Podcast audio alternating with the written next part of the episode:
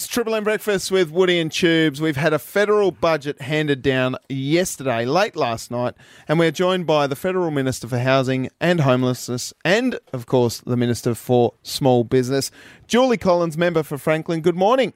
Good morning, and to your listeners there. We've got to uh, we've got to cover off on, of course, the cost of living and the pros- promises made in particular to Tasmania. But of course, we did see things in the budget about childcare subsidies, promises to reduce health care costs. You could save up to like twelve dollars fifty a script. We're going to cover off on all of those later, but some of the big ones, of course, housing and, in particular, a million new homes to start in 2024, 10,000 new homes in Tasmania. Is that realistic given the skills shortage?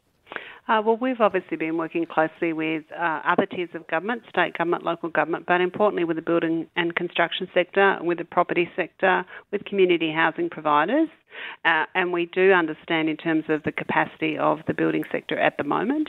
But what we want to do is work to get homes on the ground in a staged way, some of them very quickly through the Housing Infrastructure Facility, releasing $575 million almost immediately to get more homes on the ground more quickly.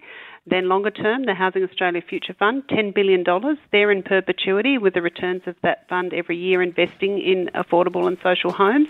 We expect that fund will deliver 30,000 social and affordable homes in its first five years. Yes. And then, of course, the housing accord that we announced last night is what you're referring to the million homes over five years from 2024. So, this is about making sure that there's capacity in the construction sector, but also that we grow the number of dwellings being built in Australia over time. Who's going to build those houses? Well, obviously, it'll be the building and construction industry. The uh, tradies across Australia will be building those homes. But don't we have a sh- skills shortage? Minister? We do indeed. We do indeed, which is why, of course, we've also got fee-free TAFE, uh, which is why that we're working with the sector, uh, which is why we're focusing on a skills guarantee, which is why we want more apprentices working on those homes right across the country. Uh, this is about training Australians. In the short term, of course, we're increasing skilled migration as well.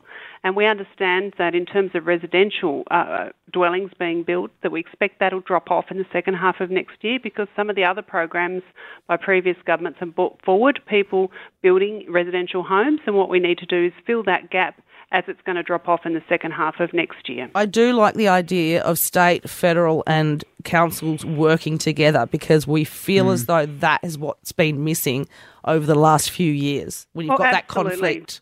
I mean, we've had 10 years of no leadership from federal government. This is the federal government stepping up to the plate, saying no chair of government's going to solve this alone. We all need to work together, and that's what we're doing. I do, and as I said, it is. A, it seems like a realistic um, time frame, and I really hope that does happen because you would see this being from Tasmania, Julie Collins, that people are doing it tough. It breaks my heart seeing people not be able to uh, feed themselves, or that we've even heard of the university staff not being able to afford food. So it's desperately needed, and desperately I, needed, Woody. Absolutely. I guess you're trying to so not starting some building projects to 2024, which may hopefully give you time to upskill, but then you've mm. also got the free fee TAFE and you've also got childcare subsidies and upping parental and maternal leave. So is all of this aimed at getting those skilled workers back into the workforce?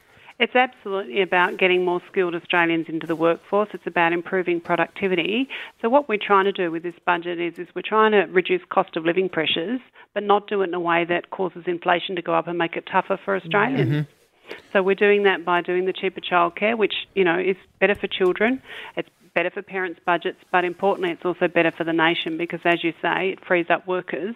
And, you know, we're talking about the, the cheaper childcare has been calculated, we think will free up what would be additionally a 30, 37,000 full time workers. And I just hope that, that those, those subsidies are passed on to the parents because I'd hate to see people profiteering from that, Tubes. Yeah, uh, Julie, Absolutely, and we're looking at that too. Good. Thank you. Uh, Minister Julie Collins, was there any money in the budget for an AFL stadium?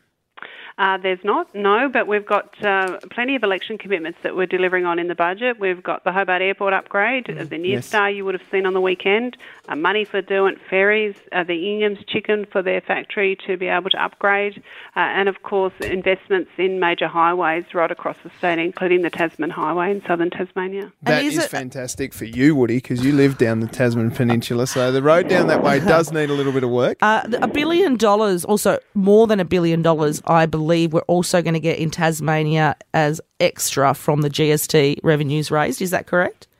Uh, well, that's the forecast. Yeah. Um, obviously, uh, you know that is uh, inflation, and what we're saying federally is is that, uh, of course, with that increased revenue for the first two years, we're uh, banking all of that. That's going to savings. We're not spending 99% of that funds mm-hmm. federally. Mm-hmm. What we want to do is have that there as a buffer, obviously, and to help pay off deficit and debt.